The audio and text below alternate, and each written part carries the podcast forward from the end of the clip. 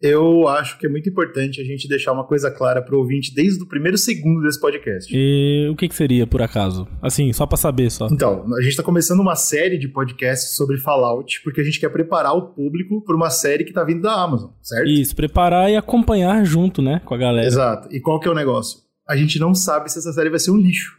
E eu acho muito importante já deixar claro. É verdade, porque, é? assim, tem chance e chances até significativas de ser, né? Saibam disso. Vamos aprender sobre o mundo, vamos descobrir coisas novas, mas ninguém do Zcast está colocando a mão no fogo pela Amazon. A gente não sabe o que vai ser essa série. Pois é, eles ainda estão me devendo Senhor dos Anéis ainda melhorado, então uma coisa por vez. Isso!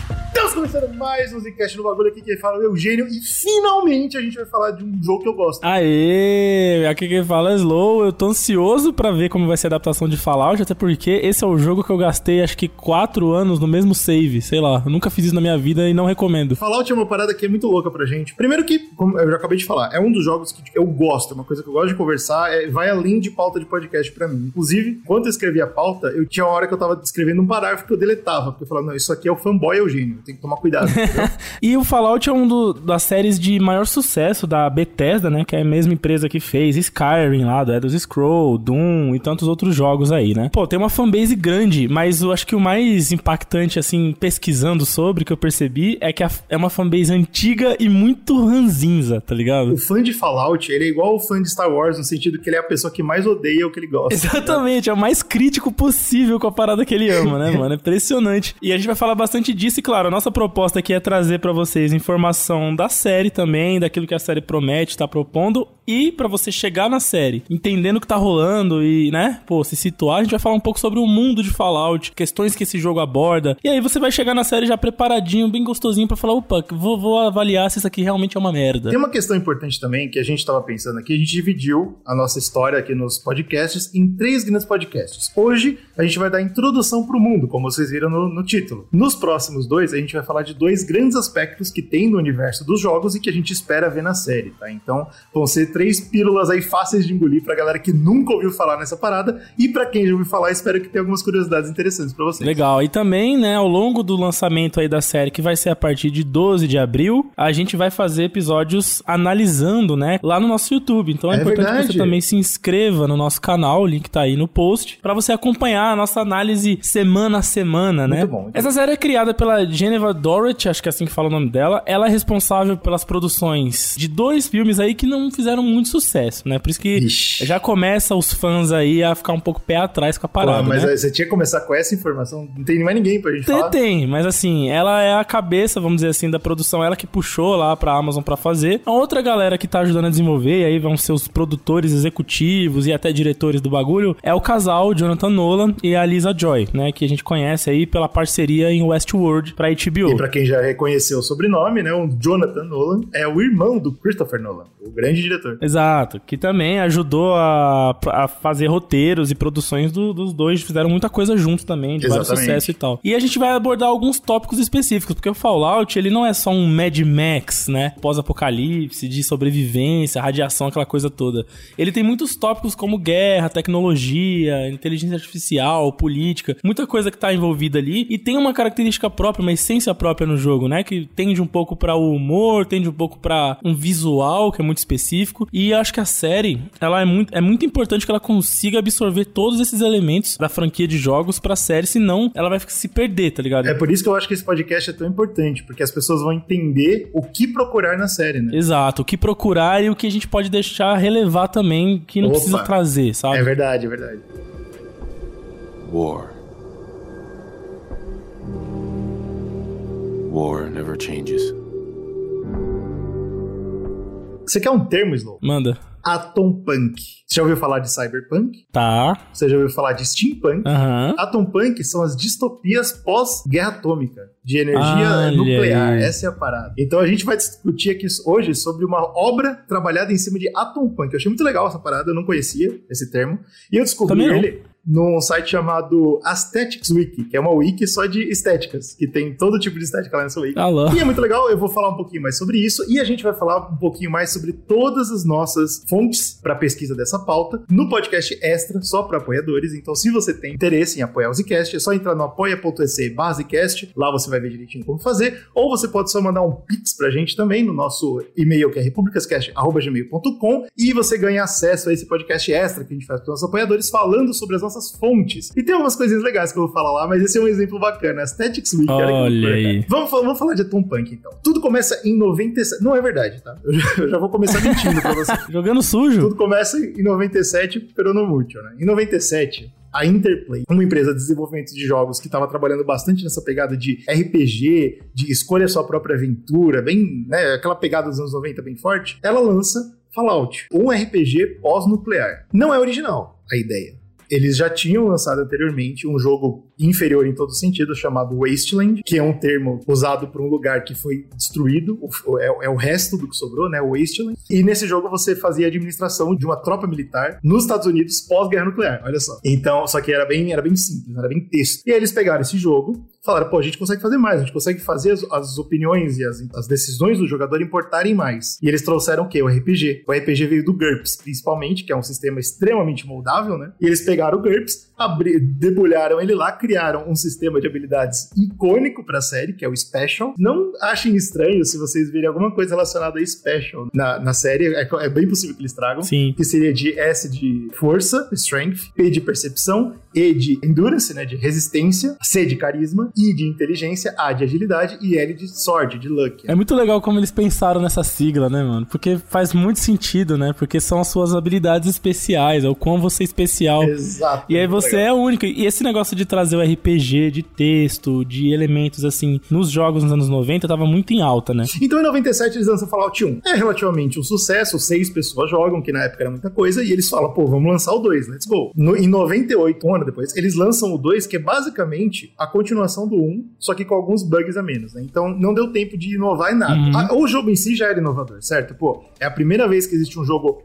Atom Punk de RPG com esses elementos americanos, né? Pô, o mundo acabou e está nos Estados Unidos. O que acontece agora e tal? É bem bacana. Mas o 2, infelizmente, não foi o suficiente para manter a empresa em pé. De 98 para frente, acontece uma grande mudança, né? Nos próximos 10 anos, o mundo todo começa a caminhar para os jogos 3D. E esses dois jogos, de 97 e 98, que eram isométricos e bem simples é, visualmente, eles acabam caindo de, é. de, graça. O povo não quer mais jogar. É engraçado que nessa época, aí, com a chegada dos polígonos, né? No, na, nos gráficos e fazer o bagulho 3D, qualquer jogo bunda era sensacional de ver. tipo, exatamente, exatamente. Meu Deus, olha esse gráfico, como era perfeito e tal. A cara do maluco parecia uma bigorna, mas a gente falava, ah, igualzinho. A Interplay, ela ainda tenta respirar com mais dois joguinhos é, spin-offs que não vão para lugar nenhum e eventualmente a empresa fecha. Dez anos mais tarde, uma outra empresa de desenvolvimento de jogos, agora muito maior, muito famosa pela sua série de Elder Scrolls, uhum. é um título de Skyrim, a Bethesda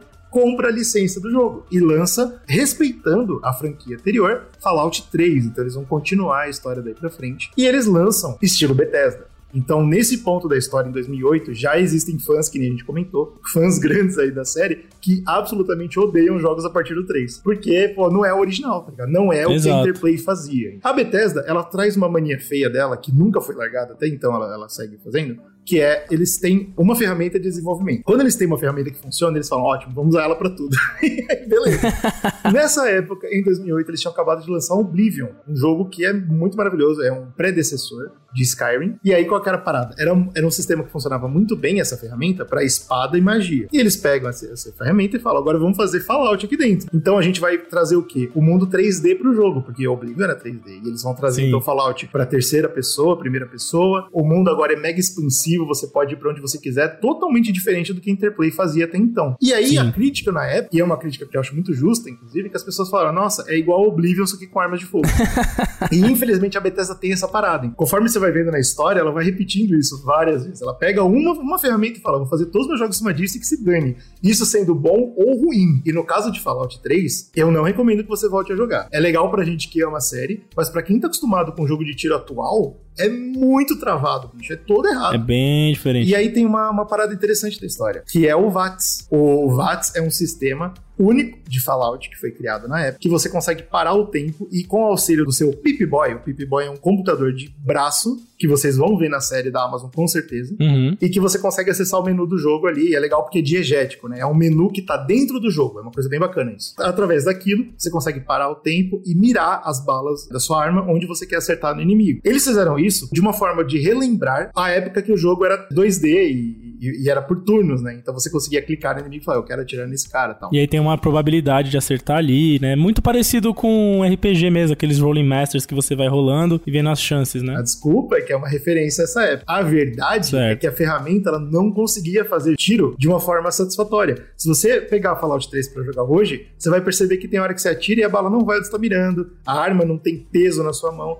A ferramenta não prestava. A mecânica não tava boa. Então eles criaram o VATS, na verdade, como um jeito de passar um panão. Ele é um remendo gigante que acabou funcionando para se tornar uma, uma parte fundamental da série. Isso vai acontecer várias vezes nessa história. Olha que loucura, cara. A Bethesda tem essas paradas muito doidas, né, cara? Só assim, por isso que tem fã da Bethesda muito fiel e tem Opa. gente que passa longe da Bethesda, porque, tipo, mano, ela é assim, ao longo dos anos, ela foi, como ela foi dando certo, né, em questão financeira e os jogos foram pegando, e o Skyrim é um sucesso até hoje e tal, ela meio que criou essa identidade de falar, mano, a gente é assim e acabou. É uma das grandes críticas que eu vi no, no jogo mais recente deles, que é o Starfield, era isso, que a galera falava, caralho, a gente tá na nova geração de consoles, né, que os caras estão fazendo jogos absurdos, e lá vem a Bethesda com a mesma mecânica, né, de desenvolvimento. De, tipo, 17 anos atrás, os caras estão usando a mesma ferramenta. Os o mesmo bonequinho cara. do jeitinho que ele anda ali no, fala, no Oblivion, mais ou menos, ele só tá melhorado, obviamente, o gráfico, mas assim, você consegue enxergar essa parada, né, esse, é, esse é. desenvolvimento igual. E a mesma coisa do VATS, tá ligado? O VATS é uma maneira de você conseguir fazer dar certo os tiros que não estão indo, ou a mecânica, ou a física do negócio que não funciona, é você cria esse, essa ferramenta pra pessoa poder, ah, beleza, vou aqui na probabilidade, porque na, no, no, atirando mesmo não vai rolar, né? E acabou que virou também um ícone, né? Um símbolo tornou, do, da franquia. Tipo assim, é, todo jogo do Fallout tem isso, né? E é esperado que sempre vá ter, porque virou uma, uma ferramenta e assim, você pensa, tá, era um bagulho que poderia ter sido tirado dos próximos jogos porque você melhorou a física do jogo, desenvolveu melhor e tal, não sei o quê. Mas agora a gente vai manter, você goste ou não. E eu acho legal porque a Bethesda ela ainda dá a opção de você não usar se você não quiser. Então a Bethesda é um, uma empresa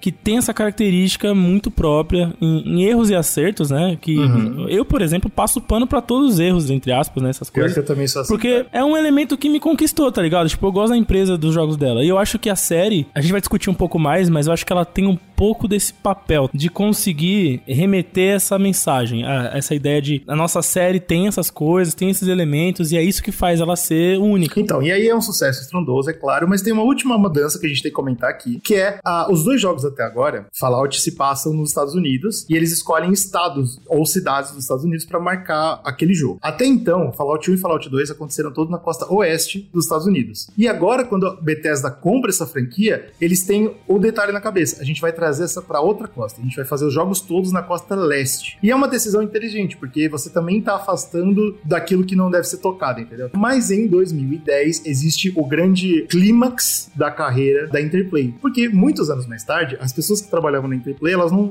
A Interplay faliu, mas os caras continuaram trabalhando. E eles conseguem formar uma nova empresa chamada Obsidian. E essa empresa vai fazer muito sucesso. Atualmente, ela é uma das maiores produtoras de RPG assim que existem. Então, tudo bem, eles estão bem, tá, galera? Não precisa ter dó dos caras. mas em 2010, com o sucesso gigante do Fallout 3 em 2008, eles readquirem a licença apenas para um jogo, o último jogo da Interplay com Fallout. Então era tudo, entendeu? Era o momento deles pegarem o negócio que eles criaram, o filho deles, e fazer o melhor que eles podiam. E em 2010, eles lançam Fallout New Vegas. A única coisa que eles pegam da Bethesda é a Engine, né? Pra fazer o jogo. O resto. É só, é só a ferramenta. E esse jogo é icônico, né? Esse jogo, ele. Por outro lado, você já recomendaria jogar hoje em dia, né? Sem dúvida. Não eu sozinho, mas tem muita gente. Onde você procurar publicação de jogos, Fallout New Vegas é considerado um dos melhores jogos já feitos da história. Ele tem uma fanbase absurda mesmo, porque é um jogo. É muito impactante. Que conseguiu cara. destoar do, da série, vamos dizer assim, da nova saga Bethesda do jogo. Mas ao mesmo tempo ele tem os elementos do jogo lá e tal. Só que ele consegue ser meio que, tipo, isolado de tudo, né? Ele tem uma característica muito própria e tal. Então, é. É, a galera adora. Tem muitos mods que recriam, melhoram gráfico, mecânico, um monte de coisa desse jogo até hoje, né? Ele tá sendo. Porque para muita gente esse jogo é o jogo final, Sim. entendeu? É como Fallout nascer e morreu, é New Vegas. Uhum. Acabou. Eu sei que eu vivi uma vida confortável até aqui. Para! Lucy! Antes da gente continuar falando, então, de voltar pra Bethesda, vamos falar sobre a história. O que, que é esse jogo, né? Qual é a do Fallout 3, principalmente, porque foi quando a Bethesda deu uma cara mesmo, uma característica pro jogo. Pois bem, é o que eu falei, Atom Punk, certo? É o fim do Isso. mundo. Tem outro termo, Slow, hoje eu tô com termos porque eu acho que é interessante. Olha aí. Você já ouviu falar na História contrafactual. Ô, louco, bicho. Agora você meteu o ipsis literis. O que, que, é isso aí? História contrafactual é what if. É simples assim. É quando você pergunta e se. tá. é, e se a Alemanha tivesse vencido a Segunda uhum. Guerra? E se a África tivesse invadido a Europa? Whatever. Quando, toda vez que você muda os fatos históricos para repensar como seriam as coisas, é considerado história contrafactual. E é uma coisa que o, os historiadores odeiam, inclusive, né? Fazer isso aí, fazer esses exercícios. É péssimo, né? Porque você acaba indo contra o que aconteceu, mas é muito bom para você conseguir estudar comportamento humano. Porque é muito fácil você olhar para a história como uma coisa talhada em pedra. É claro que isso aconteceu, vírgula, porque isso aconteceu. O bacana da história contrafactual é falar, mas e se? Como seria? Como o ser humano se comportaria se essa coisa tivesse acontecido? Eu acho que é uma das paradas mais legais de fazer com história. E Fallout abusa disso, né? Fallout ele faz a pergunta: e se, durante a Guerra Fria, a humanidade tivesse entrado numa guerra devastadora e acabado tudo. Choveu bomba nuclear. E agora? Entendeu? No mundo do Fallout, a história é idêntica ao nosso até a Segunda Guerra Mundial. A partir desse ponto, algumas mudanças começam a acontecer, principalmente uma crise de petróleo. O que acontece é que eles tentam mudar um pouco o status quo dos vencedores da guerra, vamos dizer assim, né? Então, por exemplo, acabou a Segunda Guerra Mundial, você tem lá a vitória dos aliados e tal. E a gente sabe que na nossa, né, na história da humanidade, o que aconteceu na sequência foi a Guerra Fria entre União Soviética e Estados Unidos. Exato. E que todo mundo ficou com medo de rolar uma terceira guerra mundial pautada na bomba nuclear, que eles estavam, né, desenvolvendo essa tecnologia na época. Jogaram, inclusive, no Japão, então era uma, era uma parada vigente, né? Só que na, na história do Fallout, o que eles falam é que a União Soviética não conseguiu se aguentar. Era já uma, um questionamento muito grande na época de ela ser muito grande, muito inflada, e isso, inclusive, depois de décadas, foi realmente enfraquecendo, né, o núcleo duro do comando soviético e foi, vamos dizer assim, enfraquecendo sendo a, aquele grande país, aquele conglomerado, né? Infelizmente.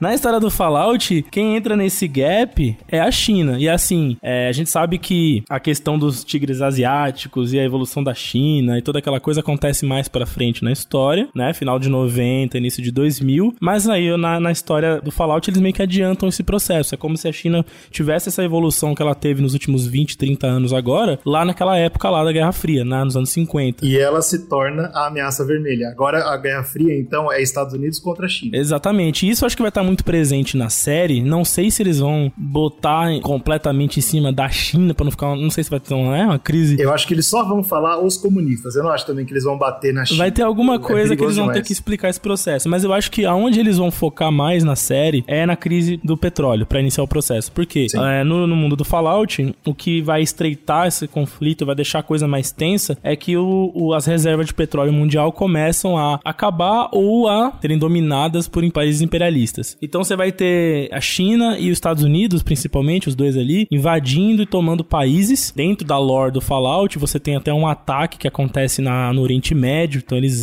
os Estados Unidos entram, atacam o Oriente Médio, rouba as reservas, e a China faz outra, a mesma coisa em outros lugares e tal. E tem o famoso epicentro do problema ali, que é o Alasca. O Alasca é uma grande fonte de petróleo para os Estados Unidos, né? Um estado que eles compraram por causa disso. E a treta ali na, na, na, história é que, tipo, mano, a China vai chegar uma hora e vai falar: eu vou invadir esse Alasca aí, que se foda, tamo sem petróleo e é agora. Né? Eu acho interessante essa crise do petróleo ser pautada, porque é, é como o mundo, dos, pelo menos quando a gente entra no século XXI, o mundo ainda não olha, não olha para esse negócio de energia renovável, né? Petróleo é muito bom, cara. Até é. hoje a gente é muito pautado em cima desse, da, do combustível fóssil, apesar de hoje existirem discussões ambientais e tecnologias, etc e tal. Mas se você for pegar lá atrás, eles quiseram adiantar uma ideia de uma crise do petróleo, que é uma coisa que já beirou acontecer várias vezes, né? Então, é interessante esse aspecto, eu acho que vai ser bem colocado na série, porque é aí que se inicia o conflito que futuramente na história do jogo vai desencadear na guerra nuclear, né? Então começa Exatamente. por aí. Então a gente tem os Estados Unidos que está investindo muito mais em energia nuclear e com essa tecnologia evoluindo, eles deixam de lado outras tecnologias. Então é um mundo, e eu acho bem bacana, é por isso que a gente está falando aqui de Atom Punk, né? Uhum. Ele tem energia nuclear muito bem desenvolvida, mas ele não tem, por exemplo, o descobrimento do microprocessador ou do transistor, coisa simples Exato. que hoje em dia pra gente faz todo sentido. Então, quando alguém joga um jogo do Fallout, por exemplo, e fala, pô, como pode? Eu tenho uma arma laser, mas eu não tenho um celular. Exatamente. Essa tecnologia nunca foi desenvolvida, cara. é simples assim. O, pra quem não sabe, né, essa, é, transistor, microprocessador e tal, é o que possibilita você ter equipamentos de alta eficiência tecnológica e menor. É isso porque aí. microchips é uma grande revolução. Eu acho interessante a gente, é, você falou que essa parada do IC, de brincar, entender a humanidade, é você jogar Fallout, qualquer um deles, e você perceber o quão revolucionário foi a invenção do microchip. Pô, o smartphone, você para pensar, smartphone é um bagulho surreal, assim, demais de tecnologia. Então é mais uma coisa que eu recomendo vocês prestarem atenção na série. Uma coisa que eles têm que trazer pra gente são essas tecnologias escambrosas, assim, algo tipo inteligência artificial, armas a laser, mas tudo muito grande. Sabe aqueles computadores que ocupam uma sala inteira? Exato. Sabe aquele a IA do Capitão América lá, né? Que é o Dr. Zola. É uma IA super foda, só que ela tá numa sala gigante com um monte de tranqueira lá, com cabo pra todo lado e é tal. É isso. É essa, é essa tecnologia. É então que a gente vai pra série. A série de verdade, a série de jogos, né? Pra franquia de jogos. Tudo começa mesmo em 2077. E aí você vai falar, peraí, parou. 2077 é mais pro futuro do que a gente tá agora. Exato. Com certeza isso é tempo suficiente para você desenvolver a tecnologia nuclear e descobrir o microprocessador, tudo mais. É muito tempo. E aí é uma coisa muito importante que a gente tem que definir agora. Não vamos trazer lógica pro mundo do joguinho. É uma liberdade artística que a Bethesda escolheu tomar, que eu acho muito justa, inclusive. Eles fazem um negócio chamado retrofuturismo. Eles olham pro futuro imaginado nos anos 50, 40. Uhum, então, exatamente. tudo que naquela época, com aquela tecnologia nuclear, eles conseguiriam imaginar, inclusive existem desenhos da época, né, que cientistas faziam, ah, no futuro a gente vai ter o quê? Sei lá, uma máquina voadora. Eles faziam um bagulho horroroso, grandão e tal. Então é baseado naquilo que eles criaram o mundo de Fallout. Tá aí o primeiro grande charme para mim da, da franquia, que a série vai ter que abordar, e acho que vai ser legal ver na série, que é essa parada do retrofuturismo, né, que você falou, porque você tem toda aquela dinâmica do American Way of Life, sabe? Do sonho americano e todo colocado no, nesse aspecto, e é um contraste muito legal você ver esses elementos ideológicos colocados dentro de um mundo totalmente ferrado pela guerra nuclear. E você vê o contraste disso, cara, é muito louco. E tem cenas e personagens que remetem a isso. As roupas, as musiquinhas de cabaré, aquelas coisas dos anos 40, 50, que, cara, é um charme totalmente único, assim. Então aí, mais um ponto que o Slow trouxe, também esperem ver na série, músicas. Tanto é um futuro imaginado por alguém dos anos 50, que as músicas são dos anos 50, da nossa, do nosso sim, mundo sim. real, entendeu? Então pode causar esse Ué, como é que pode? Eles viveram até 2077 e não tem música nova? Cara, não é isso. É porque a gente tá no retrofuturismo, entendeu? Eu sei. Tanto que a música mais atual que existe no, no jogo de Fallout é a música que eles usaram pro Fallout 76, que a gente ainda vai comentar sobre ele, que é uma música dos anos 70. Então, tipo, esse foi o limite que eles fizeram. É. Pô, mais do que isso a gente não vai passar. Aí vem uma nova é, discussão gigante. Eles trazem a jaqueta de Elvis Presley, eles trazem as músicas, eles trazem a, os palitozinhos e as fedoras. E as pessoas ficaram muito putas, porque Fallout 1 e Fallout 2 era fim do mundo. Não existia nenhum tipo de tecnologia, não existia nada do sonho americano. E eles trazem. E eu acho, e eu e o Slow, na verdade, eu também tenho certeza. É isso que faz Fallout ser Fallout. Sim. Então eu não sou um cara que acha que a Bethesda estragou o jogo. Eu acho que a Bethesda criou Fallout. Ah, totalmente. Porque cara. a gente olha o quê? A gente olha uma, uma humanidade que praticamente foi extinta, sobreviveu de uma forma ou de outra, e a gente sabe, o ser humano ele é cabeça dura, cara. A primeira coisa que ele ia tentar fazer é recriar o passado. Com certeza. Então, eu acho que esse desespero de se, se agregar, tipo, se agarrar a coisas antes da bomba faz todo sentido. E é mais uma coisa que eu tenho certeza que vocês vão ver na série também. Esses personagens tentando trazer de volta a identidade americana. Não por acaso, né? No trailer da série tem um personagem que é um Ghoul, que é uma pessoa que foi afetada por radiação. Parece uma caveira, né? e ele tá trazendo o visual, pelo menos no, no, no trailer, ele tá trazendo o visual de um cowboy né? Do velho Isso. oeste americano. Uhum. Então, tipo, uma, uma pessoa que é fã de coisa de fim de mundo, vai ficar puta, porque ele quer ver Mad Max, ele quer ver umas coisas erradas, uns pedaços de couro amarrado no cara. Mas não é isso, velho. A gente tá falando aqui de sonho americano, a gente tá criticando essa parada. Então é isso que a gente vai ver de novo. Eu acho muito legal. A ideia é de você estar tá muito preso também com as músicas, com o visual e com tudo mais, é porque assim, o mundo acabou, tá ligado? O mundo acabou. Exato. As pessoas estão presas no último, na última sombra do que foi aquele mundo, né? É, quando a guerra acontece na história do jogo, e eu acho que a gente vai ver bastante sobre isso no, na série, porque vai ter linhas do tempo diferente, né? É, a, pô, a bomba começa a cair, ninguém sabe nem de onde vem, nem onde tá caindo. Pois é. Cai de, em duas horas, né? Eles falam no jogo que em duas horas acabou o mundo, né? Então, tipo, porra, meu irmão, não tem que ficar criticando essa parada, velho. É isso aí. É melhor você voltar para casa. Habitantes dos refúgios são uma espécie em extinção aqui.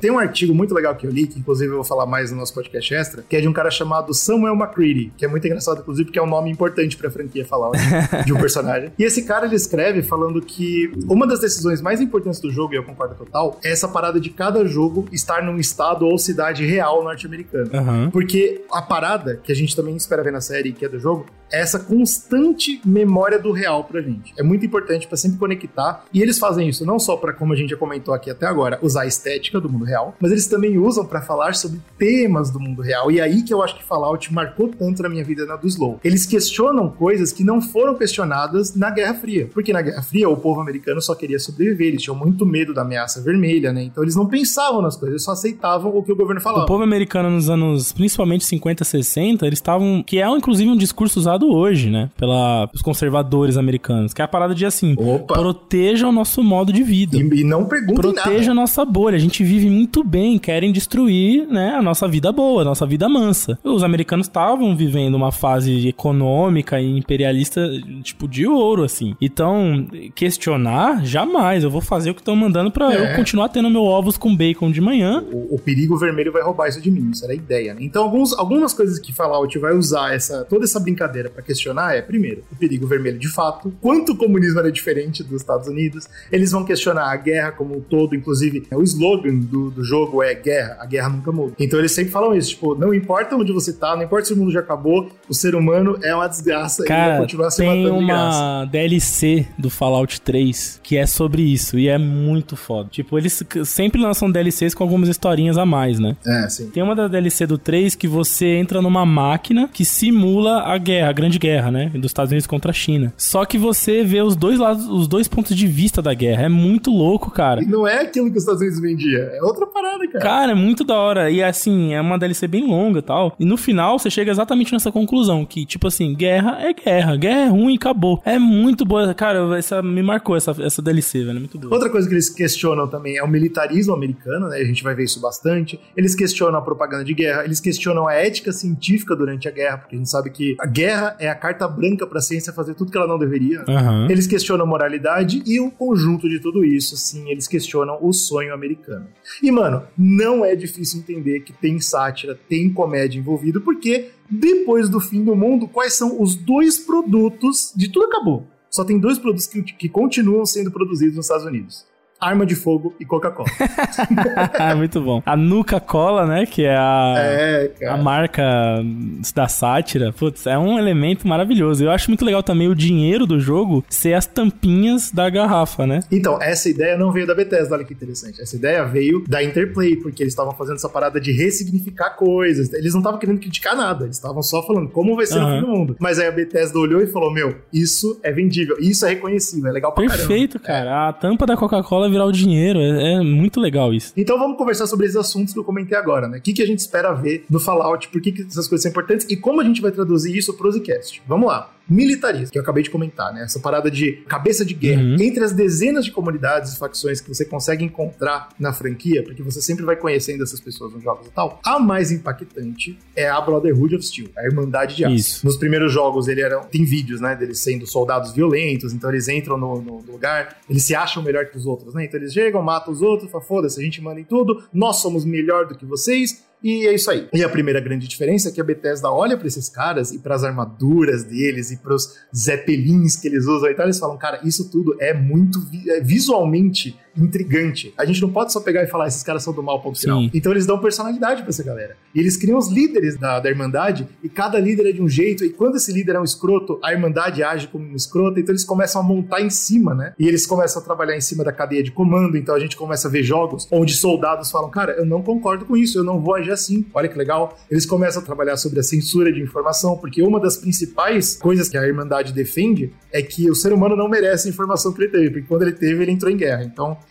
eles têm que pegar a tecnologia e guardar para eles. Todos esses detalhes legais, eles começam a trabalhar em cima uhum. disso. Até o ponto que é interessante no Fallout 4, né? Você tem, inclusive, uma linha narrativa por dentro deles. Fazendo, pois inclusive, é, parte deles, se tornando um líder deles e tal. Então, é, é legal isso, porque todas as facções que o Fallout cria, pelo, pelo menos nessa fase Bethesda, vamos colocar assim, que você pode interagir, que você pode entrar e tal, você sempre vai ser questionado pelos dogmas, entre aspas, ali de dentro da ideologia né? Então, por exemplo, no Fallout 4, a, a facção que eu mais me identificava e queria fazer parte era o Instituto, que era os cientistas, né? A galera que falava, pô, vamos usar o conhecimento científico para recriar um novo mundo e abandonar esse que já era, né? E aí você tem lá a criação dos synths, que são pessoas sintéticas, né? Robôs de inteligência artificial e tal. Toda a natureza recriada de maneira sintética, etc. Só que quando você tá lá dentro, se, se você enxerga isso como, ah, beleza, vamos, vamos largar a mão desse mundo que tá zoado, vamos criar um mundo novo, vamos fazer uma parada nova, não sei o quê.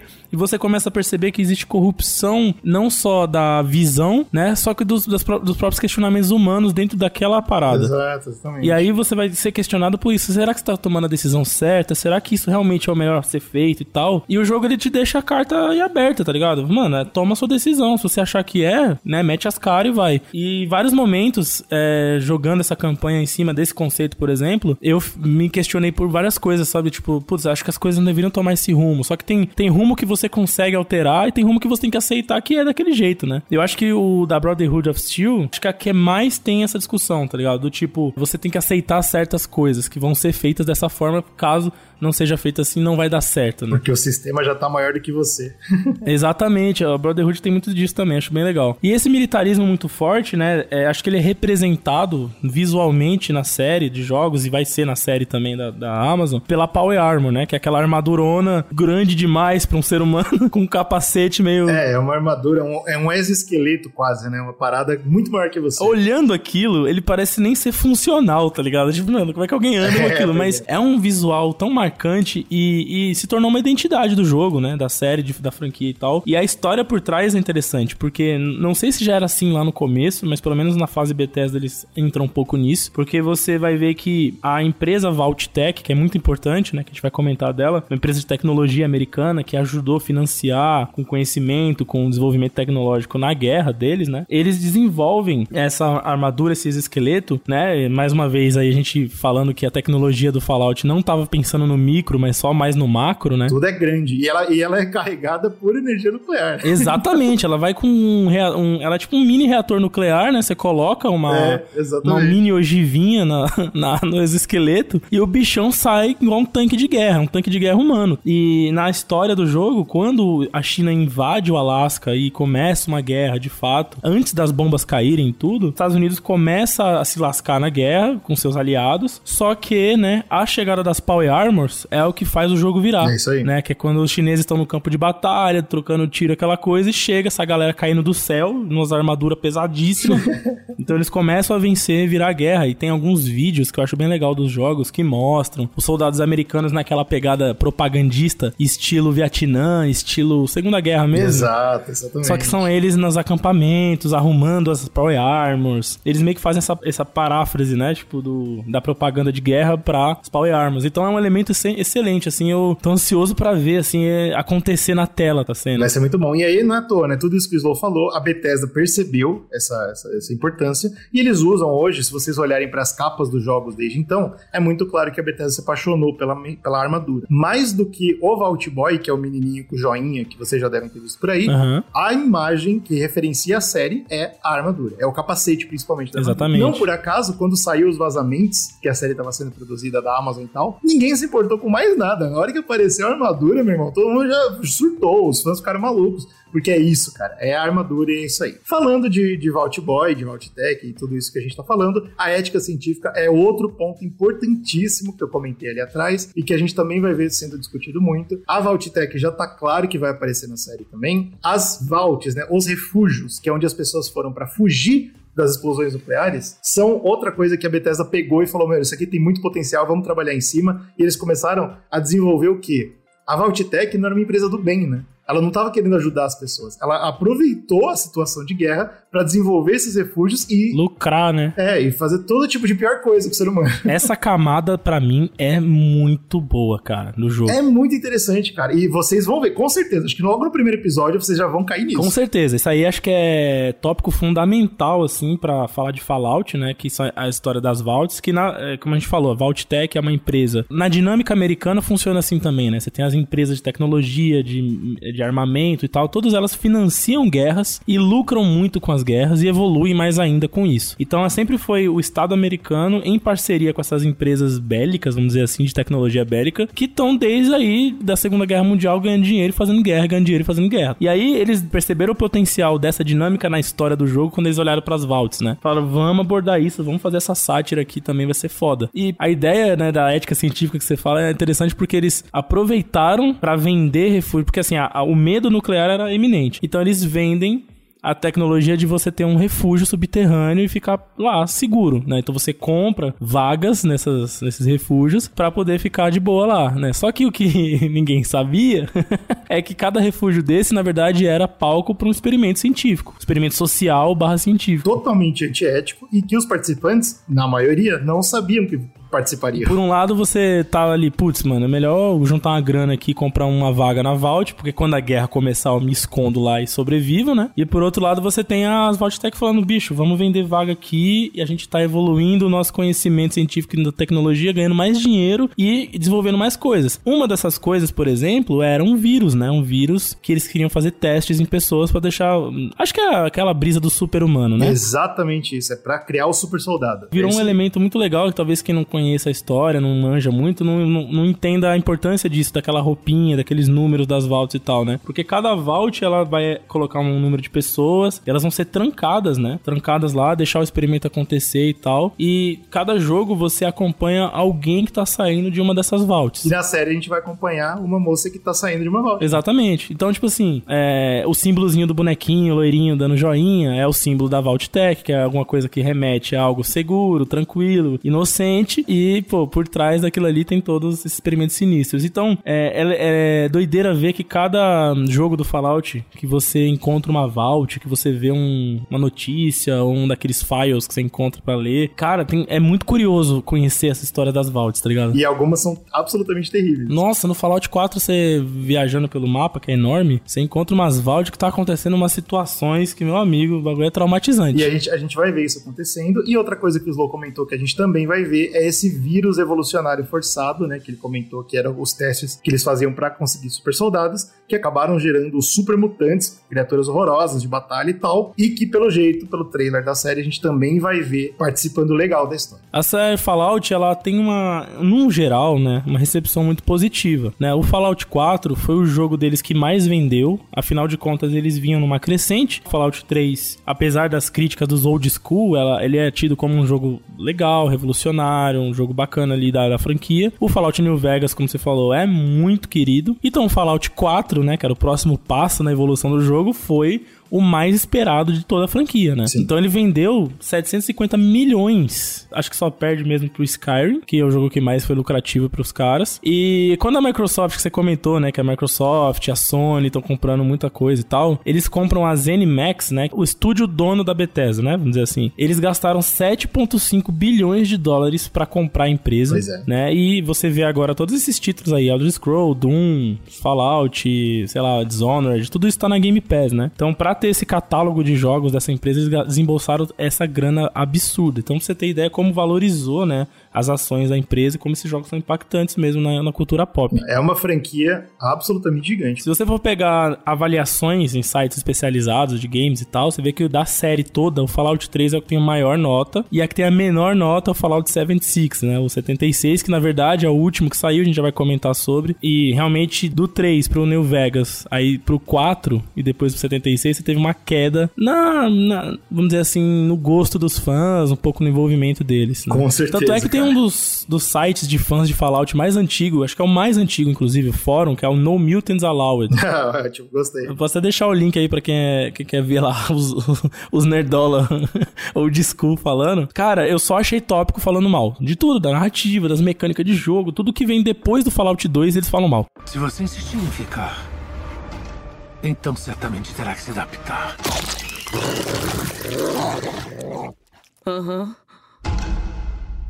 E aí, 2015, né? Seguindo a ordem, a gente vem com Fallout 4, né? Que, como eu falei, que foi o que mais vendeu. É o que mais vendeu e é o que espalhou a franquia pro mundo, cara. Exato. Não por acaso, quando a gente tava falando de Lisa Joy e Jonathan Nolan, eles vêm trazer essa influência de Fallout para dentro de Westworld por causa de Fallout 4. Exatamente. Boa parte do que a gente falou aqui é do 4. A parada de você ver o mundo antes da guerra é do 4. E uma coisa muito importante, como eu falei desse cara, desse Samuel McCready, que escreve alguns artigos sobre tal, os olhos também da comunidade científica, ou de artigos é, sociais e tal, só descobriram a série no Fallout 4. É isso. O mundo mudou, cara. Fallout 4 fez o que Fallout 3 ainda não tinha conseguido é. fazer, que era deixar na, nos olhos do mundo inteiro. cara, eu amo esse jogo muito, assim. Eu, é, teve uma divisão muito grande de fãs, né, quando ele saiu. Muita gente achou que as relações entre o, o jogador, né, o jogador e aquele mundo tinha sido alterada em relação aos outros jogos. Com certeza. A maneira como você responde, a maneira como você, das linhas narrativas do jogo, eles mudaram um pouco a, a característica, né? E a galera até hoje cria mods para tentar trazer a mecânica dos mais antigos pro 4. Você sabe por quê, né? Dentro do, do da engine do 4. Porque a Bethesda ela tá muito mais focada no jogo do que no roleplay. Eles preferem te contar uma história do que deixar você alterar muito essa história. Entendeu? Exato. Eles têm essa pegada. Então o 4, ele, ele fez isso com algumas pessoas que estavam esperando chegar e mudar o mundo inteiro, né? Tipo, fazer o que bem entendia como é no New Vegas, por exemplo. Eles tomaram um susto, porque a, a Bethesda chegou e falou: Eu quero contar essa história pra você. E você vai fazer parte dela, você vai fazer algumas pequenas alterações, mas a história é a história. Exato. E, e aí o pessoal ficou meio eles, bravo. A, muita gente compara até, né, a, a visão que eles estão tendo em cima do Starfield, por exemplo, com isso. Inclusive, o Starfield deu pra ver que bebeu muito da engine, da mecânica, das coisas Opa. do Fallout 4, o que faz os fãs raiz aí, mais, mais putos, ficarem com o pé atrás aí com o Elder Scrolls 6, né, que tá vindo, sucessor de Skyrim, e que provavelmente pode ter muito desses elementos também, né. Ah, eu acho que vai, cara. A Bethesda, ela gosta, é, então... Quando ela erra, ela erra com... Ela vai que vai, né. Querendo ou não, foi um sucesso financeiro, né, Fallout 4, apesar foi, das, das críticas, certeza. da divisão dos fãs e tal. Eu mesmo passei anos jogando Fallout 4. Nunca eu me entediava jogando, porque, né, por ser procedural as situações no jogo, você sempre vai tendo coisa nova para fazer. Pelo mapa ser muito grande, você sempre acha algo que você deixou para trás, seja um cofrezinho com algum item raro, seja uma quest que de repente você perdeu e, pô, achei uma caverna aqui, que é isso? Entrou e tem uma quest. Então é muito rico o mundo, né? Tipo Skyrim mesmo nessa parada. E quando eles anunciaram Fallout 76, né, o 76, que era a Vault 76, né? A primeira Vault a ser aberta desde das guerras. Exato. É então, tipo, é o ano também da independência americana, 1776, tem um monte de referência e tal. Eles resolveram apostar no, no, na comunidade online, né? Apostar na experiência conjunta de jogar Fallout. Quando eu vi essa notícia, eu fiquei maluco. Eu falei, caramba, tudo que eu queria, tá ligado? Poder jogar o Fallout, pô, a gente jogar junto, vivendo aquela experiência e tal, deve ser muito foda. É, porque a parada de Fallout é que é, o próprio Todd Howard, que é o porta-voz aí da empresa, ele fala muito que eles focam na experiência de você depois, no dia seguinte, ir pro seu trabalho, ir pra sua faculdade, pra sua escola e conversar sobre o que você viu. E a parada toda é que eles esperam que a outra pessoa tenha visto coisa diferente. Para ele, é isso que é o mais importante sim, falar. Sim, E aliás, pô, pra mim, o jogar Starfield, que eu joguei Starfield, é, né, no final do ano passado, um dos elementos mais importantes para jogar Starfield foi isso. Foi trocar ideia com quem é. tava jogando, trocar ideia sobre as coisas. Diferentes. E no Fallout 4 a gente é. fazia muito isso, né? Porque o GG joga de um jeito completamente diferente do que eu jogo. O GG gosta mais do carisma, é. diplomacia. E eu já gosto mais de chegar na granadada, na bazucada. a gente acabava chegando em conclusões de quests diferentes, é, respostas e coisas diferentes. Isso é legal. O 76, pelo contrário, né? Ele meio que funilou a experiência, pelo menos foi as grandes críticas no começo, agravou as críticas em relação à narrativa. Então você teve a famosa quest de MMO, né? Você faz a mesma, aquelas questzinhas, ah, eu vou upar um bagulho aqui, vai lá, mata 17 cachorro, aí você vai lá. A proposta era outra, né, cara? Era tipo, venha viver no mundo. Era... Dessa vez não vai ter uma história legal, é só você viver no mundo. Exato, acho que eles apostaram muito nessa, nesse bagulho da, da comunidade passar por aquilo junta. E aí acho que isso, é isso contrastou com aquilo que você falou. Normalmente a comunidade de Fallout está acostumada a não passar pelas coisas juntos. Passar por coisas únicas, né? E depois trocar, fazer essa troca de figurinhas. Mas, cinco anos depois, né, do lançamento, já tinha 17 milhões de jogadores atuando no jogo. A gente chegou a jogar um pois tempo. É. E o jogo melhorou Cara, eu joguei, muito. Eu joguei muito mais de um tempo, viu, meu amigo? Eu joguei alguns tempos. Hoje eu posso dizer que se você, for, se você é fã da franquia Fallout, vale a pena juntar uma rapaziada que, que gosta, como você, que gosta, que entende esse mundo e gosta, é. e vai lá se divertir pra você passar essa experiência. Se você não conhece, não recomendo começar por esse jogo. A melhor experiência de RPG é Fallout New Vegas, e a melhor experiência de gameplay é Fallout 4. É isso. É, eu recomendaria isso. Joga o New Vegas, depois joga o 4. Aí, se você gostou muito mesmo, aí joga o 76 com a galera. Eu acho que dentro do universo dos games, tudo que a gente tinha para falar de básico desse mundo é isso. Porra, é bastante coisa, cara. Elementos visuais, narrativos, né? Filosóficos, políticos e tudo mais, tá tudo aí. Então a série, vamos cair agora no que, que a gente espera ver na série, então, o que, que a série prometeu até agora, né? A gente já falou que tem muita coisa que a gente espera ver, alguns pontos principais, inclusive são podcasts que a gente vai fazer. A gente vai fazer um podcast sobre a Irmandade de Aço, a gente vai fazer um podcast sobre a Valtech e a gente espera ver isso com força é. Esses dois elementos aí que você citou é putz, 99,9% de certeza que eles vão ter que usar muito na série. Se a gente vê que a série é muito boa, que vocês gostaram bastante desse conteúdo, a gente vai expandindo claro. a partir do que a série vai trazendo, né? Mas a gente tem certeza que esses dois elementos vêm. Passado isso, tem a questão de canonicidade, né? A série faz parte da história dos jogos? A Bethesda já veio falar que sim. O que a gente vê na série tá no mesmo mundo do que tem nos jogos. E outra coisa que eu gostei também, não vai ser a história de nenhum game. Isso, ótimo. E, cara, filme baseado em um game exatamente na história é complicado complicado de fazer. A gente viu aí um sucesso agora recente, que é o The Last of Us. Mas eles conseguiram, tipo, ter uma identidade própria. É, mas foi, foi um ponto fora da coisa. É, mas no geral é muito complicado de fazer. É a mesma coisa você fazer game baseado num filme. Também é super chato, os jogos ficam é, horríveis. Exatamente. E, e, é legal você ver que isso vai fazer parte do mundo. Ele é, é canon, ele vai se conectar com as histórias, porque o legal do Fallout é que você. Todo jogo do Fallout você encontra histórias daquele mundo, de outros anos, de outras épocas, de outros jogos. E acho que isso vai aparecer no, no, na série, sabe? Gente vai ver coisas que podem ter acontecido no Fallout 4 é, ser relatada, ou no Fallout 2 ser relatado, aparecer num vídeo, enfim. É, a lenda é que ela vai acontecer, a série vai acontecer imediatamente depois do Fallout 4. O nosso chute é que é por volta de 2290, porque Fallout 4 acontece em 2287. Isso. Mas vamos ver, né? Pode ser que seja, pode ser que não. A única certeza que a gente tem é que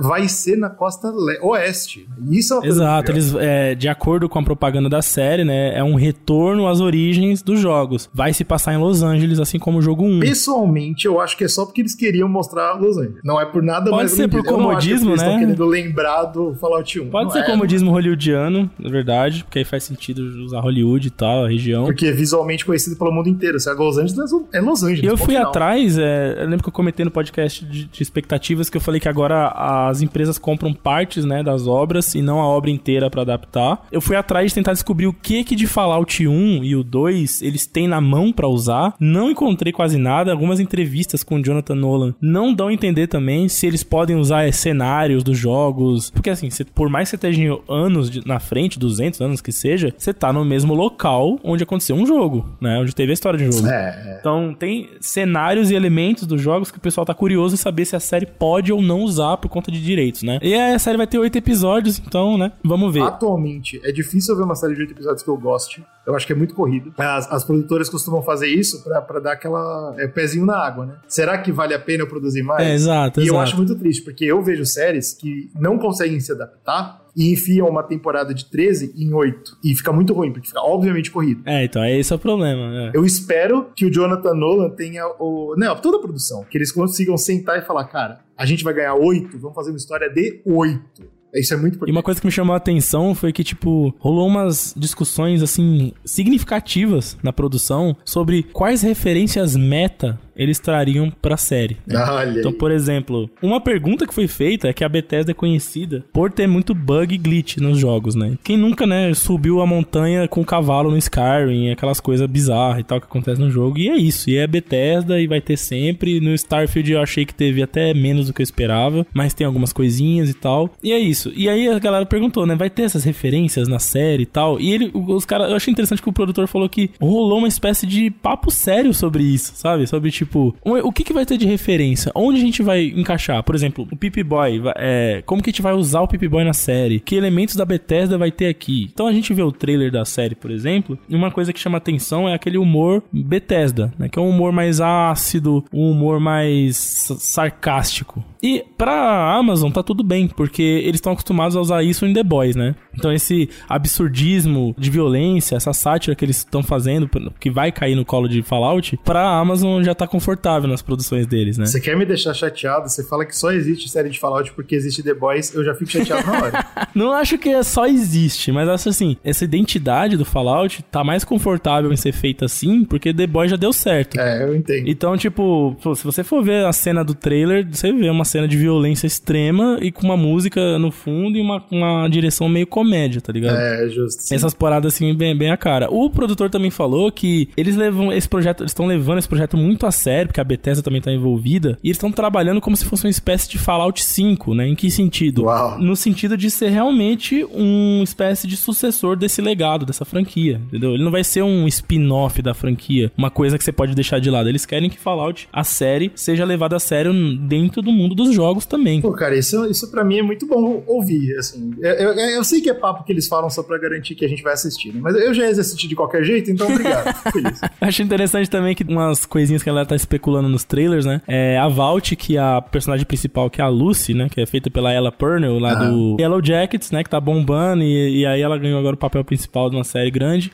É, ela vai sair de uma vault chamada 33, a gente não sabe nem que que nunca teve nos jogos, não teve nenhuma menção a ela, então é uma vault completamente original pra série. Não dá para saber que tipo de situação, que tipo de experimento tava rolando ali. A única coisa que a gente vê pelo trailer é que a vault dela parecia meio revirada, parece que rolou uma confusão, uma rebelião, Cara, alguma coisa. Pelo que eu entendi, do pouco que eu recebi, é que era uma vault controle. Pega essa, eles vão, eles vão bem seguros, entendeu? É uma vault onde tava tudo ok. Será? Eu acho. Bom. E aí rolou alguma coisa que não tava programado. Eu acho ser, que é uma vault controle. Ser. Mas aí. É... E aí, além dela, tem um outro personagem personagem que parece que vai ser também um grande personagem principal, assim, que é o Cowboy Ghoul, né? Que a gente não sabe o nome ainda. Porra, o Alton Goggins, o cara é um, um, baita ator, eu amo ele em Righteous Gemstones, que é uma série da HBO. O cara é um grande ator, ele aguenta. Eu sei que ele vai Então, e ele parece que vai ser um, um, núcleo, assim, que vai trazer uma parada diferente pra série, né? Ele é o cara que já conhece o mundo, né? Eu acho que ele vai guiar a Lucy. E parece que tem alguma coisa entre, de relação entre eles também, né? A, como a série vai abordar linhas do tempo diferente, você tem algumas cenas, inclusive, dele antes né, de se transformar em ghoul, né, antes da, da bomba. Sim, isso é uma coisa que a gente não comentou nesse podcast. Se você não conhece o mundo, você vai ficar chocado. Né? Como é que pode o cara viver antes da bomba? Porque esses ghouls, essas pessoas que sofreram radiação e ficaram todo parecendo um zumbi, podem ter é, existido até antes da bomba. Eles sofrem essa radiação e eles se tornam virtualmente imortais. Então eles estão é, por aí. Exato.